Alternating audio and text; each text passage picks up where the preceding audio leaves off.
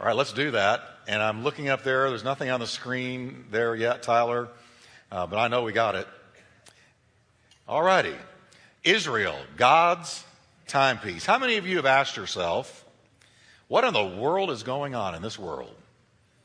I mean, every day, isn't it something in the news that kind of rocks and rolls you and shakes and rattles you? I mean, isn't it amazing what's going on in our world?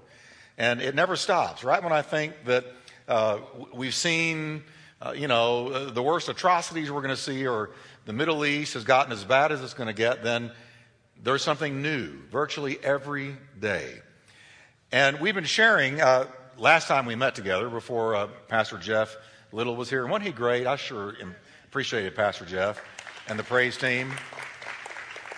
But um, we shared last time about Israel being God's timepiece when it comes to um, prophecy. Bible prophecy, especially end time prophecy, Israel is God's timepiece. You watch Israel like a hawk, and we're going to see tonight a little bit more on this, but let's, let's backtrack a little bit and just look at what we uh, saw last time. We, we saw that Jesus answered three questions put to him by the disciples following his prediction that the glorious temple in Jerusalem was going to be utterly destroyed. This was amazing for them to hear this. It looked absolutely impossible. This temple was one of the wonders of the world. It looked invincible. The last place you would ever have imagined would be brought down with not one stone left on top of another was the temple. But it's what Jesus said. He said, You see all these things? He said, There's not going to be one stone left upon another. It's going to be totally destroyed. So they asked three questions. The first question tell us, when will these things, the destruction of the temple, be? Now, remember, I said that little phrase, these things, matters. Because the these things is what he had just talked about. He wasn't talking about way down the tunnel of time into our day. He, they were not asking about our time. He said, this temple is coming down. They said, When will these things be? All right? Now, the second question what will be the sign of your coming? The Greek word parousia. Parousia. It's, it's the personal return of Jesus to the earth, the literal return of the person of Jesus Christ to planet earth. He's coming back. So, so they said, when will the destruction of the temple happen? And while we're at it, what's going to be the sign of your coming? And then the third question, and what's going to be the sign of the end of the age?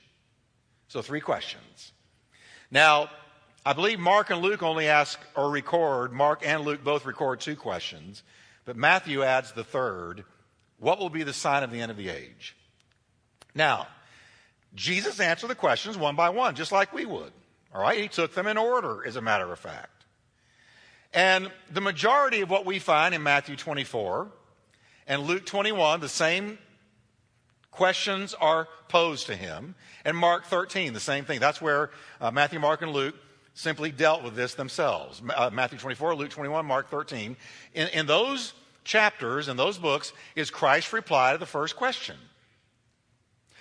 He wanted them to fully understand what was soon to come upon their generation and their city, Jerusalem. Remember, we looked at Jerusalem and he said, Oh, Jerusalem, Jerusalem. How many times I would have gathered you like a hen gathers her chicks, but you would not. And he said, You're going to be destroyed because you did not recognize the hour of your visitation. See, God visited in the person of Christ, and they didn't recognize it. So Jesus wept over the city. Now, he wanted them to understand in answering the first question what signs they were going to see coming to pass before the temple was destroyed. And we saw that every single sign Jesus predicted happened. It, it's there in the history books for anybody to go find and read about. We saw that within 40 years of Jesus' prediction for Jerusalem uh, to experience all these things, all of his prophecies came to pass. The city was surrounded by enemies, the Romans. Those who knew of his warnings to, to flee when you see the city surrounded by an enemy, flee. We saw that those who knew his word and believed in him fled to the hills. And the Romans breached the walls, breached the gates, and the temple was utterly destroyed. Not one stone was left standing upon another, only 40 years after Jesus said it. So everybody say with me, Prophet Jesus. See, I, have learned that he's more than the Savior, even though the Savior is glorious. Thank God he's our Savior. He's the Messiah, but he's also the greatest teacher that ever lived, the greatest philosopher that ever lived, and the greatest prophet that ever lived. Prophet Jesus. He nailed it every time. Now, let me ask you a question. If he was that accurate 40 years down the road, you think the rest of what he predicted about the end times is going to be accurate as well? Not one jot, not one tittle will pass away till all is fulfilled. He's a prophet. He was the great prophet, is a great prophet. Now, this destruction of the temple was a remarkable fulfillment of prophecy. Remarkable. Spoken by the greatest prophet of all time, the Lord Jesus Christ. The surviving Jews were scattered to the four corners of the world without a place to call a homeland until 1948, the 20th century. They waited 20th century, 20 centuries to be restored to a homeland. 20 centuries they wandered.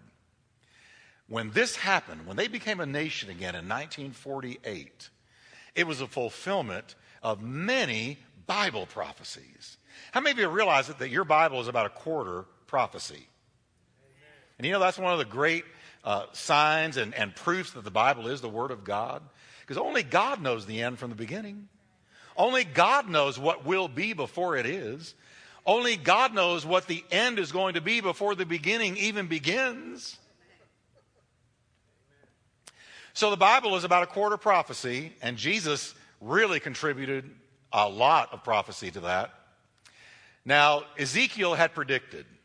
Look at what Ezekiel predicted about Jerusalem or, or, the, uh, or Israel, the Jewish people returning to their homeland. He said, Surely I will take the children of Israel from among the nations, wherever they have gone, and will gather them from every side and bring them into where? Their own land. Let's look at another one. Or this is continuing with Ezekiel. When I have brought them back from the nations and have gathered them from the countries of their enemies, I will show myself holy through them in the sight of many nations. Then they will know that I am the Lord their God, for though I sent them into exile among the nations, I will gather them where everyone to their own land, not leaving any behind. Ezekiel 39. Now, here's what the prophet Amos said about the Jewish people being restored to their homeland. He wrote, The days are coming, declares the Lord, when I will bring back my exiled people Israel they will rebuild the ruined cities and live in them. They will plant vineyards and drink their wine. They will make gardens and eat their fruit. I will plant Israel where again? In their own land, never again to be uprooted from the land that I have given them, says the Lord your God. Folks, no matter what the hostile nations of the world do, the Jewish people are in Israel to stay. They're there to stay. Now let's look at a couple of others because this is pure prophecy. Centuries I mean, many, many, many centuries. Um, 23, 24 centuries before all this happened. Jeremiah the prophet wrote again. This is what the Lord, the God of Israel, says Write in a book all the words I've spoken to you. The days are coming, declares the Lord, when I will bring my people Israel and Judah back from captivity and restore them to the land I gave their forefathers to possess, says the Lord. Who did God give the land to? The Jewish people. Jeremiah 31:10 Hear the word of the Lord, O nations, proclaim it in distant coastlands. He who scattered Israel will gather them and will watch over his flock like a shepherd. And then one more verse. I will bring Judah and Israel back from captivity, will rebuild them as they were before.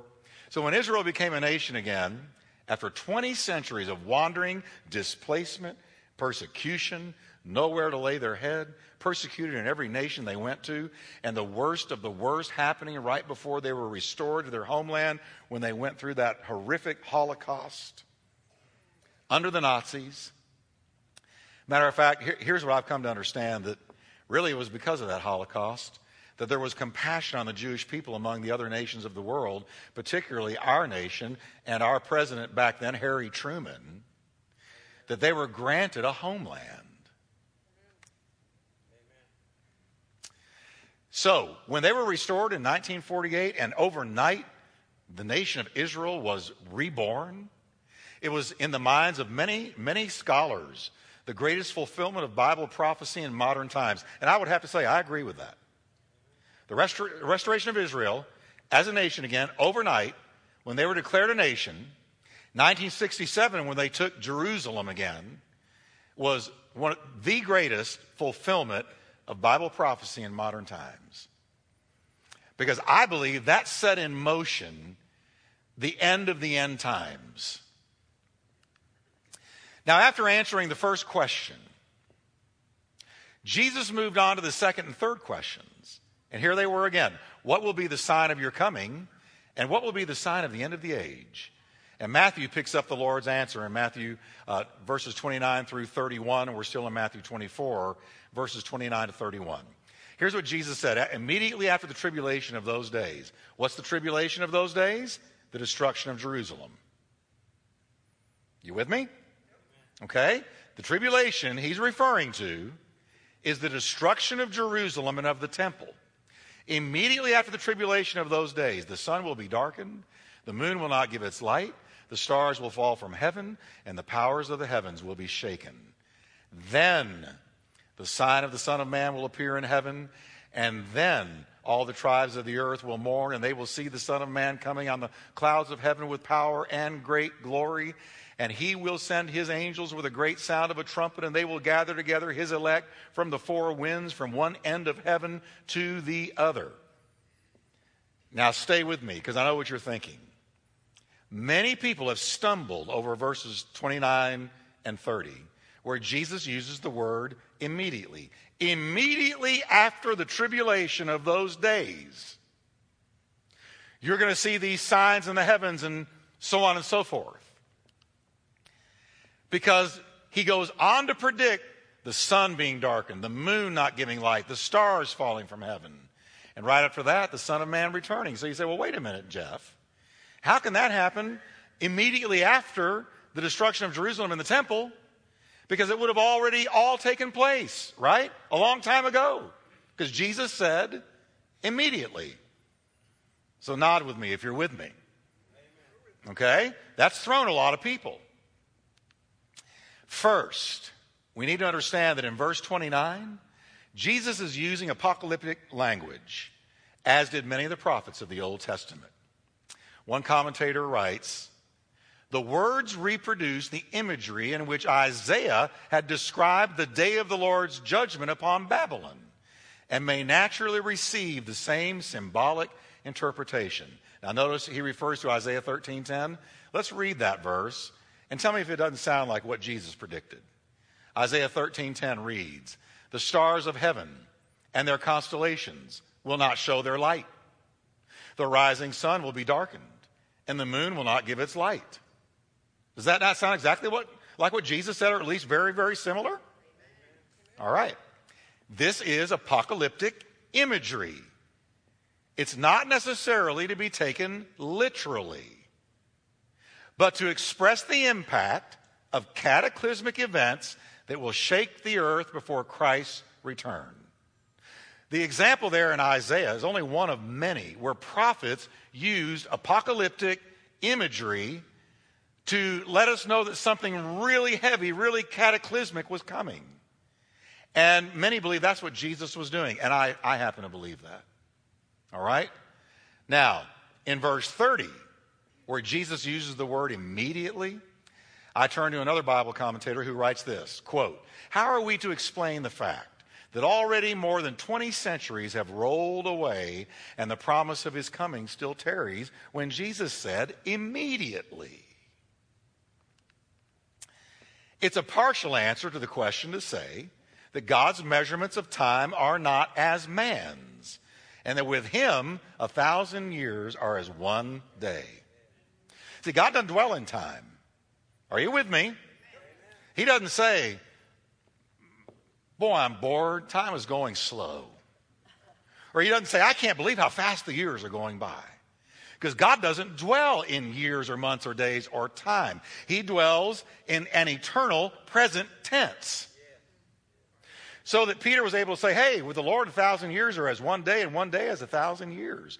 You, you may feel like it's been a long time since Jesus went back into heaven, and now we're 21 centuries past his resurrection and ascension back into glory. Why is it taking so long? But to God, a thousand years is like a day.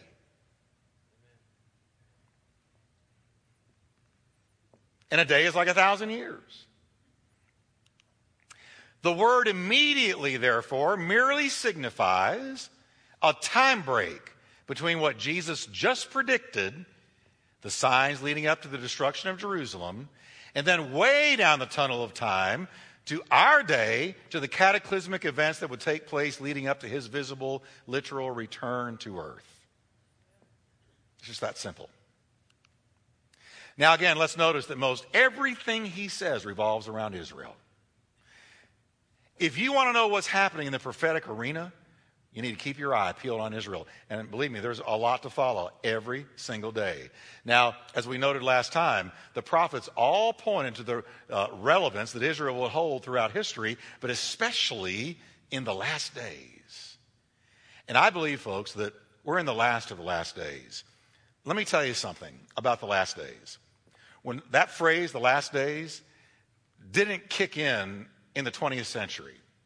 The last days refers to the time following Jesus' death, burial, and resurrection all the way up to now. That's the last days. The last days are the final days when Christ has been uh, crucified, buried, resurrected, and ascended back into glory. That began the last days. Are you aware of that? Because, you know, the last days is something tossed around a whole lot in our time. But we've been in the last days for 21 centuries. But you know where I believe we are right now? In the last of the last days. Boy, you guys are thinking tonight. I can feel it. Well, Pastor Jeff, I, I was always told we were the last days. No, the last days began when Jesus rose from the dead. And I, I, could prove that to you if I had more time. But uh, many of the times that the, the, the, apostles used the phrase the last days, well, they were talking about their time as well as ours. They knew they were in the last days. It's, didn't the writer of Hebrews say, in these last days, he has spoken to us through his son? Didn't he say that? In these last days, well, he was in the first century, but he said, in these last days, God has spoken to us through his son. So all this time has been the last days. But I believe when Israel became a nation again, as we're going to see tonight, because Ezekiel is going to use the phrase last days as well. When Israel became a nation again, we went into, I, I believe, the last of the last days hourglass was turned upside down. Let's move on. Zechariah 12, uh, verses 2 and 3. Talking about the last days, Zechariah predicts I will make Jerusalem and Judah like a cup of poison to all the nearby nations that send their armies to surround Jerusalem. Jerusalem will be a heavy stone burdening the world. Is that not amazing? Doesn't that just give you Holy Ghost bumps? Because is Israel, even today, right now as I speak, is Israel not burdening the world? Hello, everybody. Israel is burdening the world. It's all that's in the news right now. And though all the nations of the earth unite in an attempt to move her, read the last few words with me, they will all be crushed. Now, that prophecy from Zechariah is going to be confirmed by Ezekiel.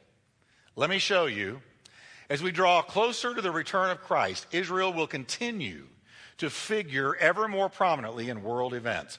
One Bible prophecy yet to be fulfilled has Israel at the very epicenter of world events, and we find it in Ezekiel. In Ezekiel 38 39, you ought to read those two chapters when you go home tonight. In Ezekiel 38 39, those two chapters, the Bible warns of a coming war between guess who? Read it with me. Who? Iran. Is Iran in the news? Isn't somebody in leadership in this country negotiating with them right now? Can everybody say President Obama?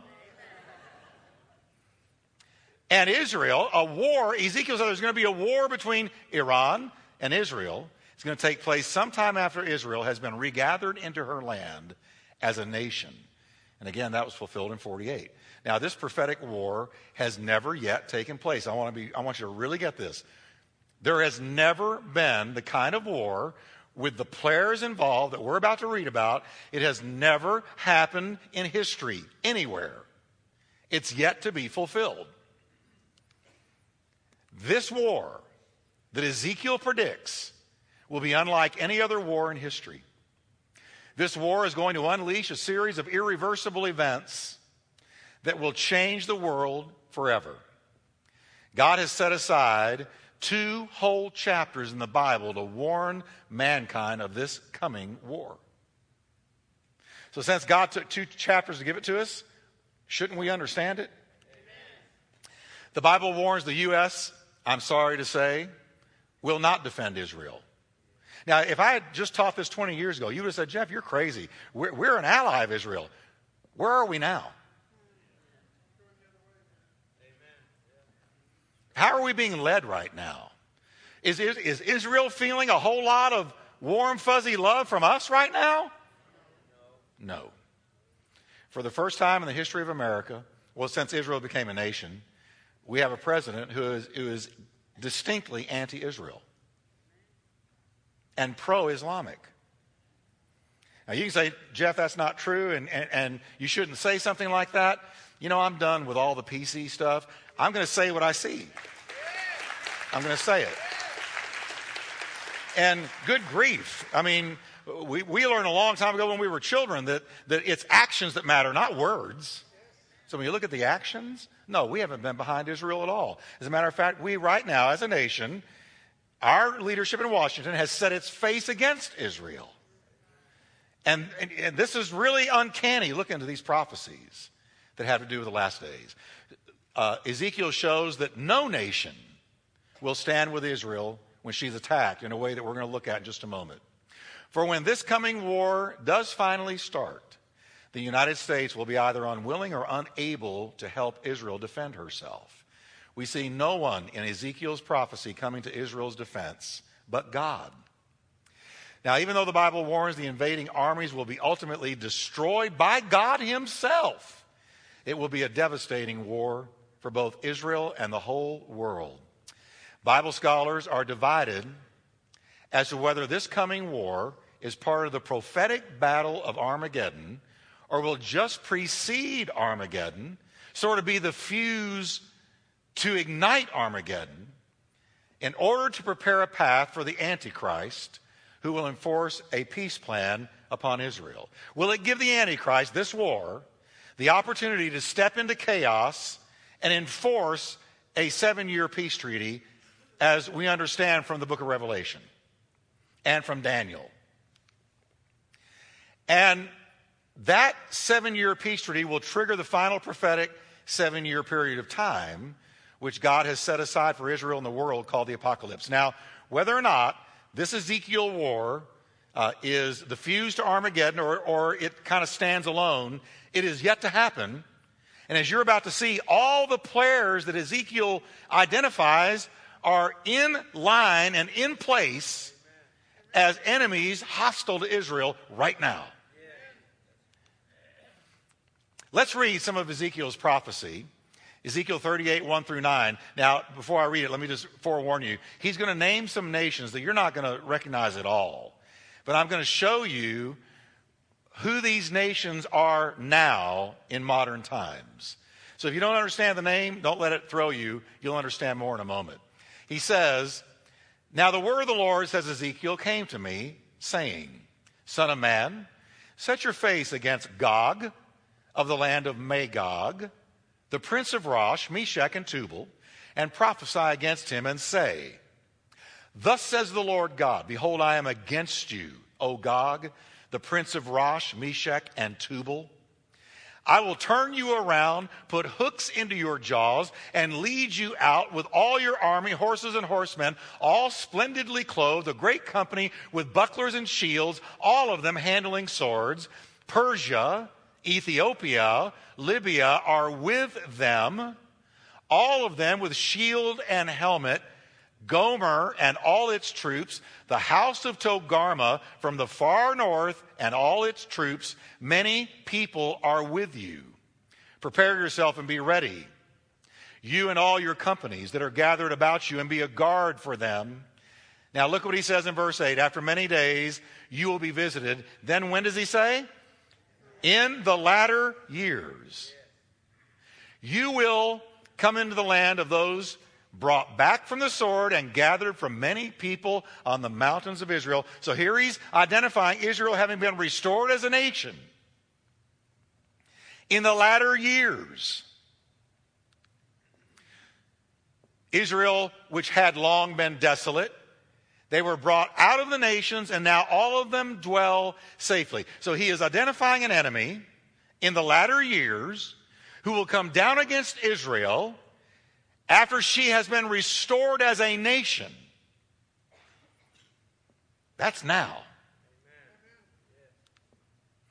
He said, You will ascend, coming like a storm, covering the land like a cloud, you and all your troops and many peoples with you. Now, the nations Ezekiel names are these. And let me just bring it home to you to modern times. Gog, Magog, Rosh, Meshech, and Tubal point to Russia which Ezekiel further identifies as the land of the uttermost north. Look what he says in verse 15 of chapter 38. Then you will come from your place out of the far north. King James says the uttermost north. There's only one landmass to the uttermost north on our globe, and that is Russia. Now, isn't it uncanny here you've got Russia? Well, let me read the rest and then I'll, I'll, I'll elaborate. Then he names Persia which includes the landmass of what is now modern day Iran, Iraq, and Afghanistan. Then Ethiopia, which is today's Ethiopia and the Sudan. Next is Libya, which is still Libya. Then we have Gomer, which includes today's Eastern Europe, and Togarmah, which comprises southeastern Europe, including Turkey. And notice he says, he didn't, he didn't give us uh, an exhaustive list. He gave us some of them, but then at the end he tags it with, and many peoples with you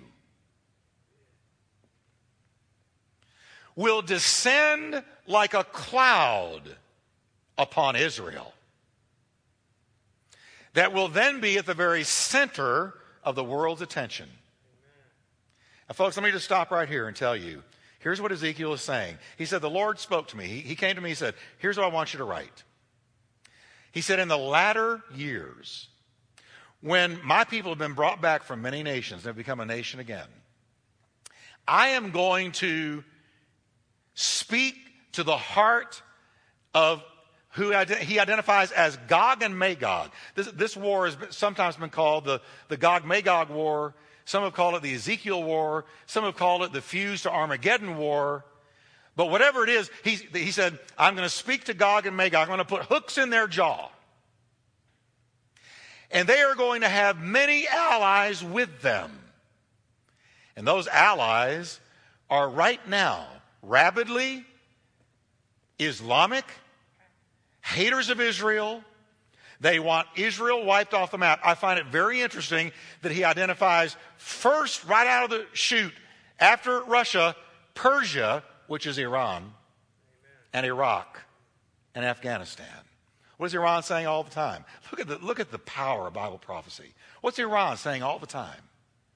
I want to vaporize Israel. We want the bomb so we can take them off the map. We don't want to. We don't want a two-state solution. Hello, church. There is no two-state solution. They don't want to live happily ever after next door neighbors of the Jewish people, they want Israel taken off the map. They have said so. And they want us going right behind them. You know why? Because we're the great Satan. They're the little Satan. But because we've been allied with Israel, till now, we've been the great Satan. Here you've got Ezekiel, centuries before Christ, seeing millennia down the road and saying, I see a regathered Israel, and I see a huge conglomeration, a huge attack from Russia, from Iran, Iraq, Afghanistan, Turkey, Europe. They will come down like a cloud upon my people. Would you be real surprised if you were to wake up tomorrow morning and read that this happened or turn on the TV and see that this happened? No. It's very, uh, uh, um, I can easily conceptualize it now. But 30 years ago we couldn't, but we can now. Now I want you to think about something with me here. Even 100 years ago, this prophecy would have seemed impossible. There was no nation of Israel 100 years ago and there was no Palestinian nation. That is a myth. I want you to say with me the whole notion of a Palestinian nation is a myth. It was a myth. It wasn't there. The, the actual truth is, Israel was sparsely populated with a few nomadic people, some Arabs, a smattering of Jews, and that was it. The land of Israel, 100 years ago, was undeveloped filled with swamps and marshes and uncultivated land. Of all the real estate in the world, it was certainly the least coveted. But now, folks, Israel is filled with lush plains and green valleys. It's a nation again. It's a nuclear power. It possesses one of the most feared militaries in the world. It's a thriving democracy and national and international success story. Not only success story, but phenomenon. And as Ezekiel predicted, it is surrounded by hostile nations, all identified by Ezekiel, who want her utterly destroyed. Can you believe this? Can you, can you believe what we're looking, seeing fulfilled right in front of our eyes? Now you say, well, Jeff, what's going to happen? When these nations descend upon little bitty Israel that's not even the size of New Jersey. You got Russia, Iran, Iraq, all the, all, most of Europe coming down against little bitty Israel to wipe her out. What's going to happen? Well, though no nation stands with her, not even America, I am sad to say, this is what Bible prophecy tells us. Though no nation stands with her, God does. And if God be for her, who can be against her? Let me read to you what the Bible says. In Ezekiel 39, you ought to go home and read it. I don't have time tonight to read the whole thing, but boy, is it something that the Bible goes on to warn the invading armies will be utterly destroyed by God. Ezekiel 39 also hints that this coming war may go nuclear because Israel will wait months to enter the battlefield after the battle. They will, quote, set apart men regularly employed, professionals, to bury the dead. And later, if a bone is spotted, it's to be marked for the professionals to bury. Are we up and running? Sort of. There we go.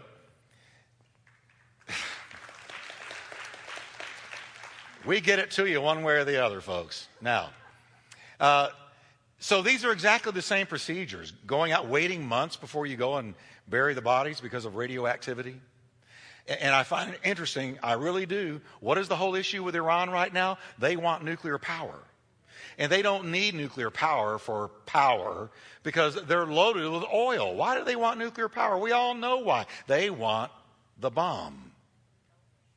And they should not be given even a sliver of an open door to get it. But, you know, God's word is going to be true no matter what. And when you read Ezekiel 39, it, you can't get away from the fact that it sounds very, very nuclear. Zechariah describes it like this Zechariah says, and I know this is kind of gross, but I'm just going to, I'm quoting the Bible. He says, Their eyes will burn out of their head and their tongue out of their mouth while they stand on their feet. That's nuclear.